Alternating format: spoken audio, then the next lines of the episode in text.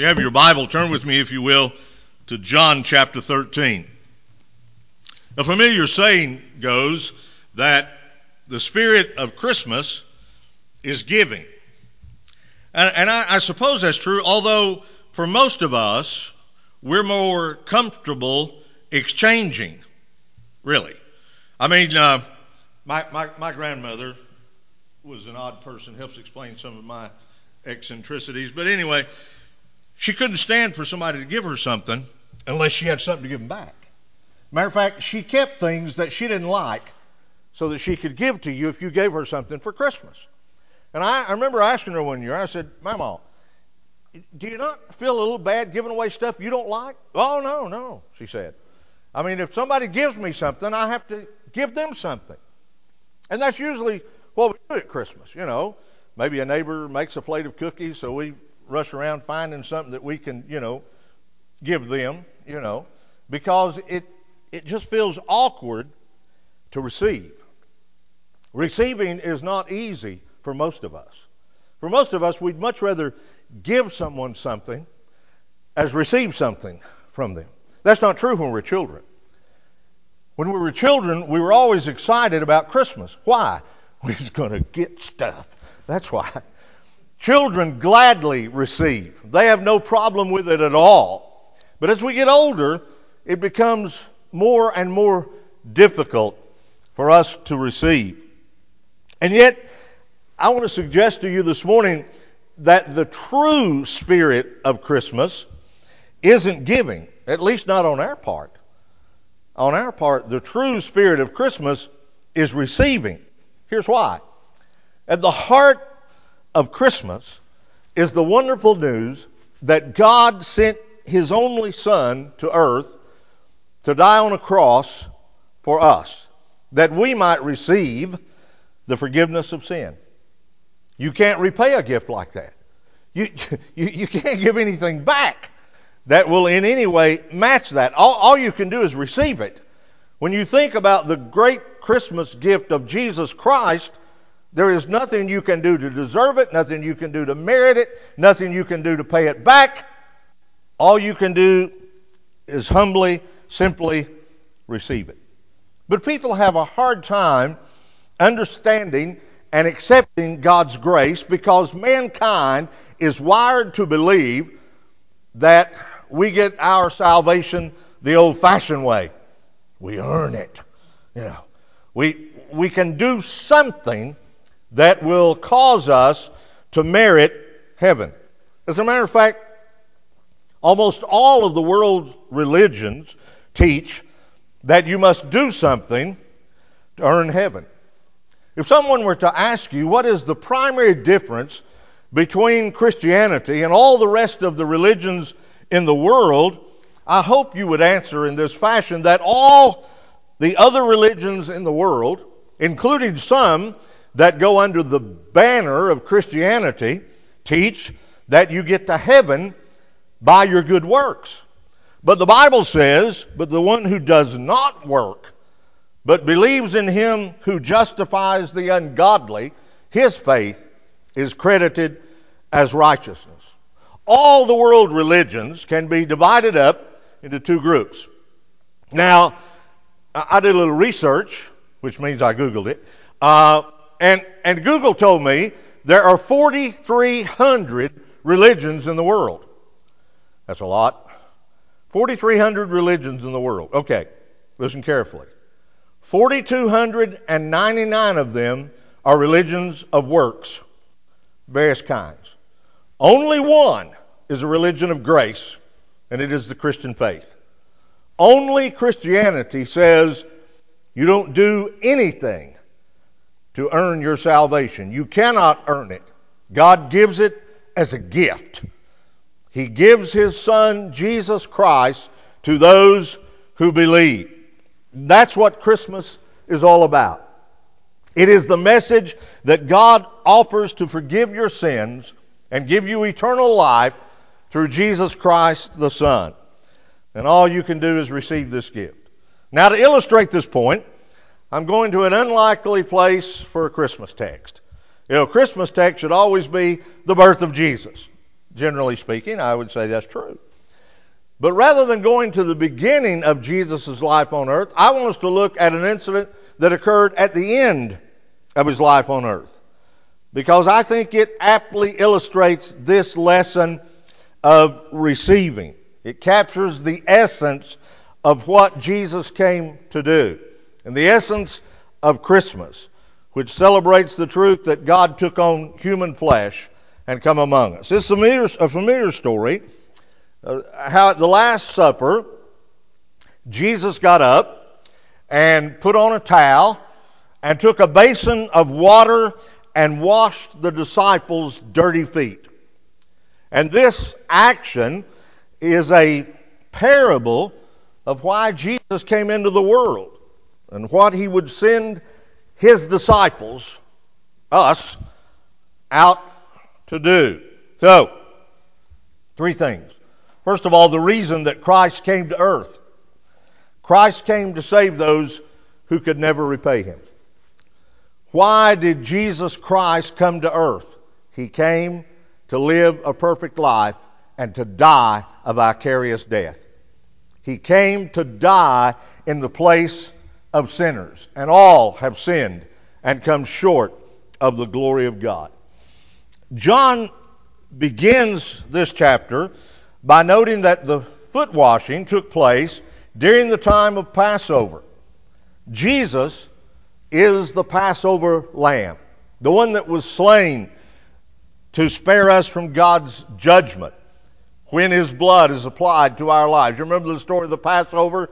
The Jews took a lamb, they, they cut its throat, the blood went out in a basin, they put the blood on the doorpost and the lintel, and when the angel of death came over Egypt that night and took the firstborn of all households, it spared the ones where the blood of the Passover lamb was over the door.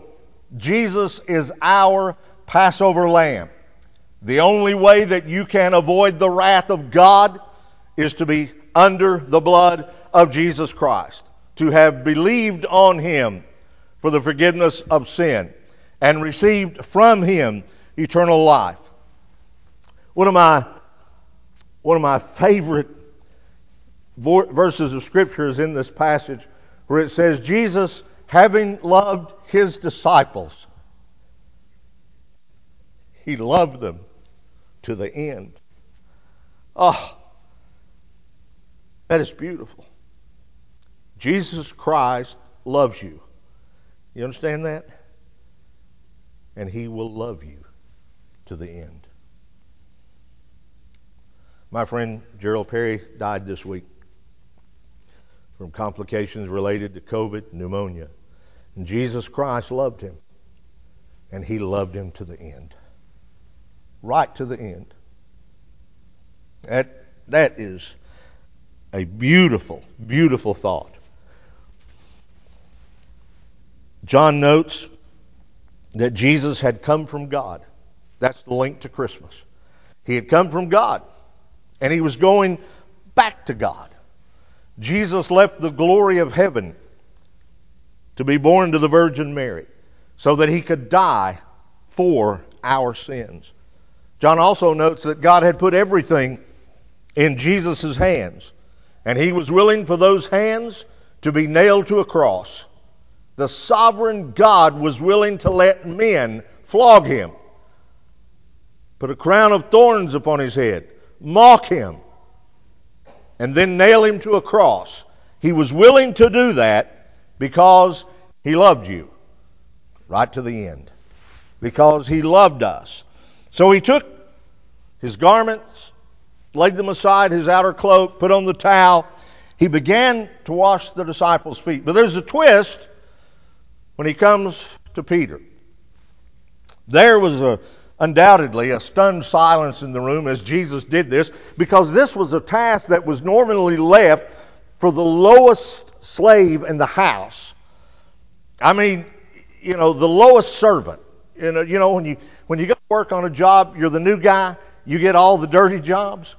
Well, that was the job that washing people's feet involved. Remember, th- th- this wasn't, you know, days of carpet and nice shoes and socks. It was sandals and it was a lot of dirt. These were some dirty feet, people, okay? And so when he comes to Simon Peter, in typical fashion, Peter spoke up and said, Lord, do you wash my feet? The pronouns are emphatic. That was the way Simon Peter would have said it. Do you wash my feet? Indicating, ain't no way. You're not, you're not going to do that. And Jesus answered him, What I'm doing you do not understand now, but after you, afterward you will understand. Peter said to him, You'll never wash my feet. Jesus answered and said, If I don't wash your feet, then I have no share with you. So Peter then says, Lord, not only my feet, my hands and my head also. And Jesus said, The one who has bathed does not need to wash except for his feet, but is completely clean. And you are clean, but not every one of you. This interchange pictures God's grace, which is at the heart of the meaning of Christmas. When we first come to Christ, we are bathed. We are washed all over. The Bible calls it the washing of regeneration. It is a once for all act, does not need to be replaced. You remember when the priests were uh, ordained and put into service in the tabernacle or a temple, the temple, they had a bath outside, first off, over, overall. And then in the tabernacle and the temple, there was a laver. That's just a, a wash basin. You know, if you'd been around, you know, for, you know, my grandfather, it was a, a wash basin. You, you, you washed your feet and then you rinsed them. Well, that's what you did, you know. But a laver was for cleaning your feet every day. They didn't take that once for all bath anymore. That was a picture of salvation. Regeneration, we're washed all over.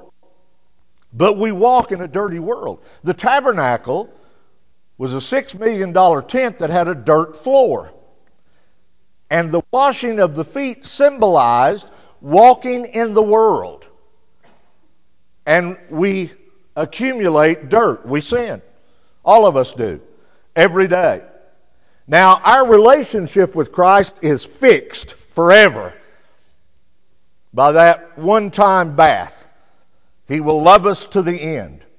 But our fellowship with Christ is dependent upon daily, daily receiving that washing, that forgiveness of sins. John said, if we confess our sins, he is faithful and just to forgive us of our sins and to cleanse us from all unrighteousness.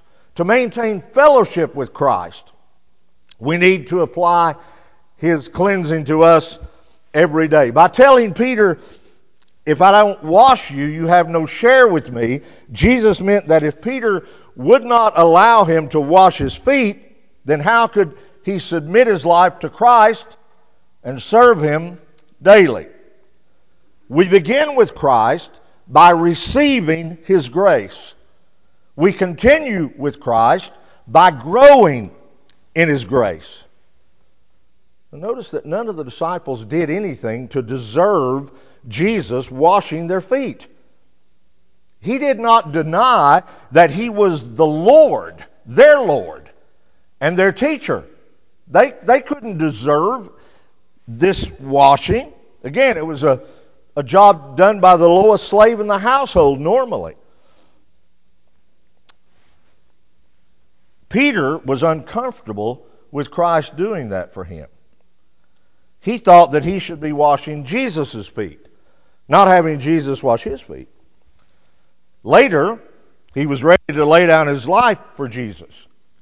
He didn't want Jesus to lay down his life for him.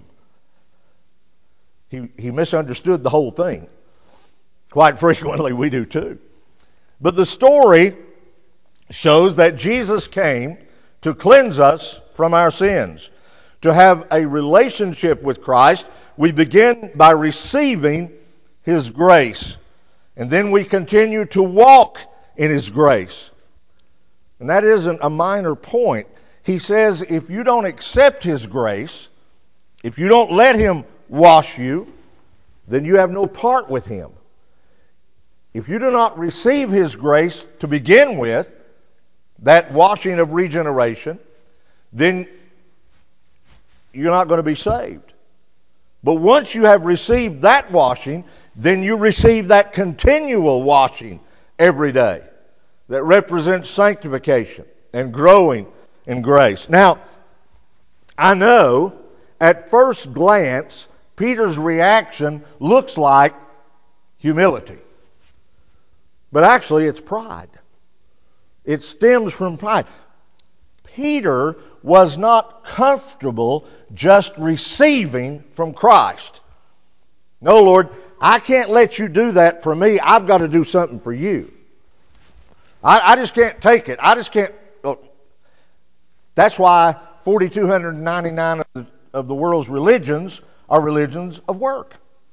God, I'm not just going to take something as a gift. No, no, no, no, no, no. I gotta, I gotta do something. I gotta climb some mountain, or I gotta do somewhere. I gotta, I gotta bow towards some city seven times a day, or I, I've got to do some something in order to earn your favor, to earn this salvation. We have to understand that to enter a relationship with Christ, we must judge our pride. We must repudiate our pride and enter into his salvation with no thought of repayment.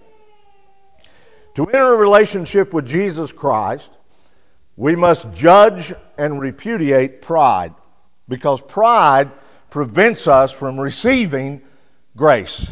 Pride wants to reciprocate. Pride wants to hunt up something in order to give to God in order that we'll even it up. Pride is embarrassed by receiving without giving something in return. Pride wants to offer God something so that we can pay our own way. Then the proud person can take some credit for getting right with God. But when you come to God, you must recognize you have nothing to offer Him. What are you going to give Him? Except really, really dirty feet. And pride always, uh, often goes under the mask of humility. Oh, Lord, never wash my feet. Oh, Lord, I, I don't have to do it just by grace. I'll work. Oh, oh, listen, some of them people out there, they, they might want it all of grace, but Lord, I, will work. I'll, I'll do whatever it takes to get into heaven. Hmm. Really, Peter is embarrassed by this whole thing. And sometimes that is a sign of pride. I mean, these other guys needed their feet washed, but not Peter. It's beneath his dignity, you know. After all, his feet wasn't really all that dirty to start with. You can always tell when someone is not truly repentant because they compare themselves to everyone else. I remember a pastor who had fallen into sin some years ago, and he, after a period of time, he came up here and spoke to the pastors' conference, and he mentioned his the incident in his life, and he said this. Now, some of y'all have heard that I, that I did something, but I tell you what, I haven't done anything no worse than y'all. And I thought, ooh, I don't believe I'd said that. Because the truly repentant person believes honestly that what they have done is much worse than what anyone else has done. Because we've sinned against God, not against each other primarily, though we do sin against each other. But first of all, sin is against God. In Psalm 51, David said, To God, against you and you only have I sinned and done what is evil in your sight. Discomfort can be a sign of pride. Peter wasn't really comfortable with the Lord seeing how dirty his feet were. To receive grace, you got to admit how dirty you really are, how vile you are. An independent spirit, Peter could just as easily have said, Lord, I'd rather just do this myself. And, you know, you, then you wouldn't have to get down there and do it. We'd all rather just really save ourselves if we could. you know, rather than having come to come to God and admit that we are sinners and receive from Him that which we cannot earn. It'd be better if we could just do it ourselves.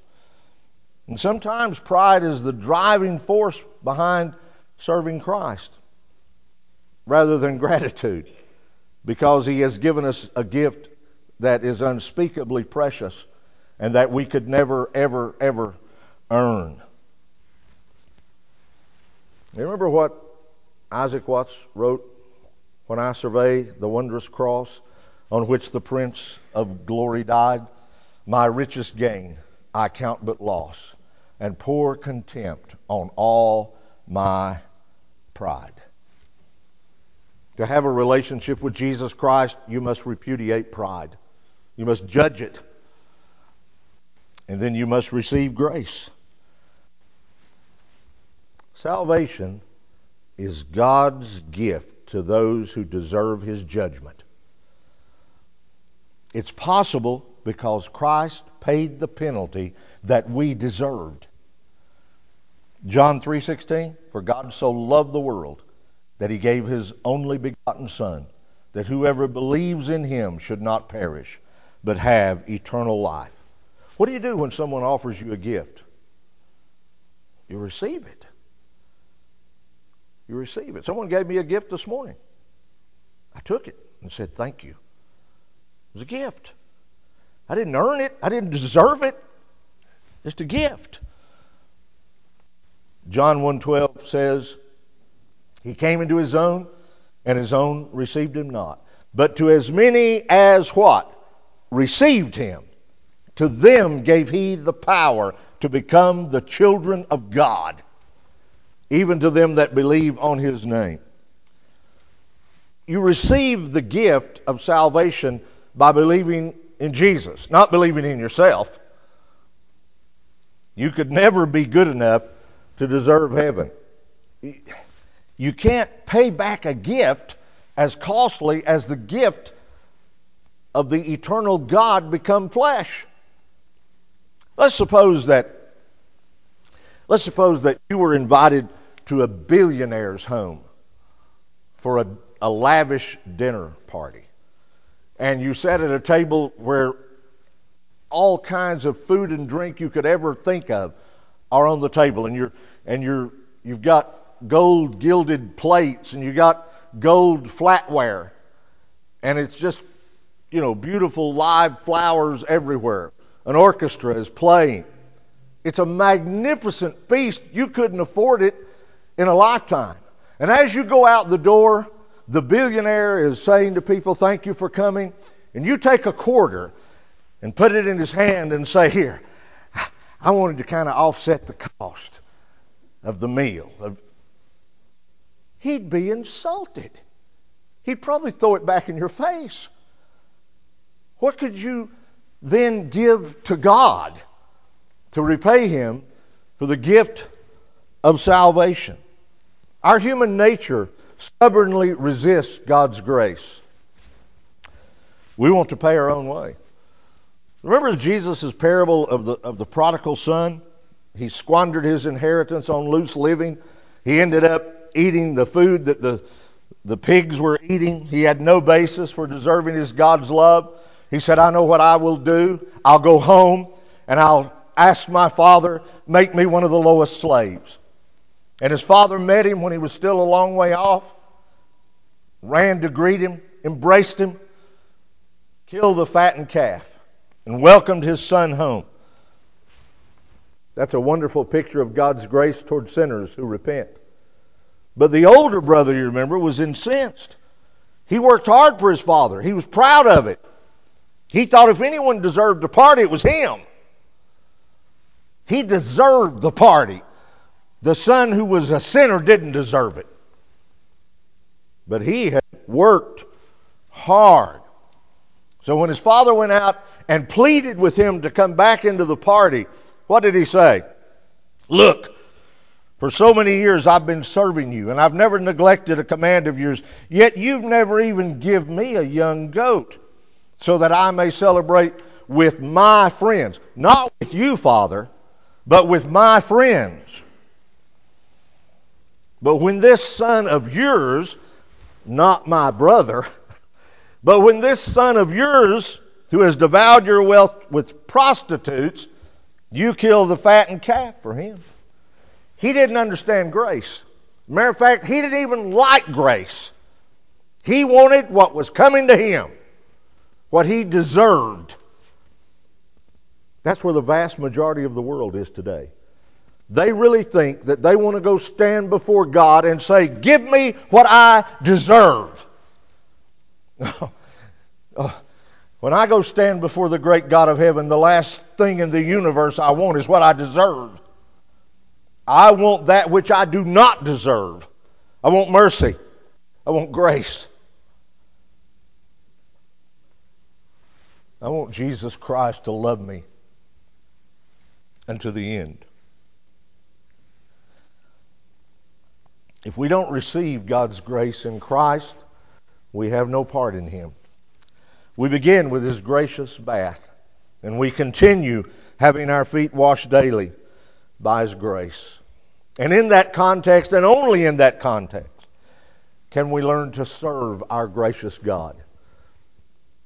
We serve Him because He loved us and gave Himself for us washing us in His own blood. It's only when we learn to receive God's grace that we can learn to give and serve properly. Once you've let Jesus wash your feet, forgive you of your sins, then you can wash the feet of others. You can forgive them of their sins. That's a great lesson here, that of forgiveness. There's nothing that any man on earth could do to me that would not mean that I would not have to forgive him. Because I have been forgiven an incalculable debt in Christ. I must forgive. I have no choice. No matter how hard it would be, I must forgive because God in Christ has forgiven me. We are imperfectly sanctified sinners, and other imperfectly sanctified sinners sin against us. But God is perfect and just and righteous and holy, and we sin against Him. How can we ask Him to forgive us if we will not forgive others? Remember, Jesus again told the parable in chapter, Matthew chapter 18 of a servant who owed a debt of a 100,000 talents eh, somewhere around 150,000 years of wages for a working man. And his master forgave him. And he went out and grabbed some guy that owed him a hundred days' wages. A large sum, but nowhere near compared to what he had owed. And he demanded that the man pay up or be put in debtor's prison. The point is, God has forgiven us an incalculable debt of sin, and we need to forgive those who've sinned against us withholding grace from those who have wronged us is not a Christian option. It's, it's, not, it's not an option. When we have received God's grace in Christ, we can offer correction to those who are in the wrong. And we can receive correction when we are in the wrong. And when we have received God's grace in Christ, we can serve others with the right motives, with the right expectations. When we have received God's grace in Christ, when we have freely received His grace, we can freely give of our time, our talent, our gifts, our money, whatever God puts in our hands, we can freely give. So, the fundamental question that I'm asking you this morning is this Have you entered into the true spirit of Christmas by receiving God's undeserved gift of eternal life through Jesus Christ. He died for our sins. He was buried and rose again the third day. Only by receiving His grace can you erase the debt of sin that you owe. Nothing you can do. God's already done it. God became a man, lived a perfect life, died in our place on the cross. The Apostle Paul said it so beautifully in Romans chapter 6. For the wages of sin is death, but the gift of God is eternal life in Jesus Christ our Lord. Receive him. Let us pray. Our Father and our God, thank you for this word. Now sanctify us by the truth. Your word is truth.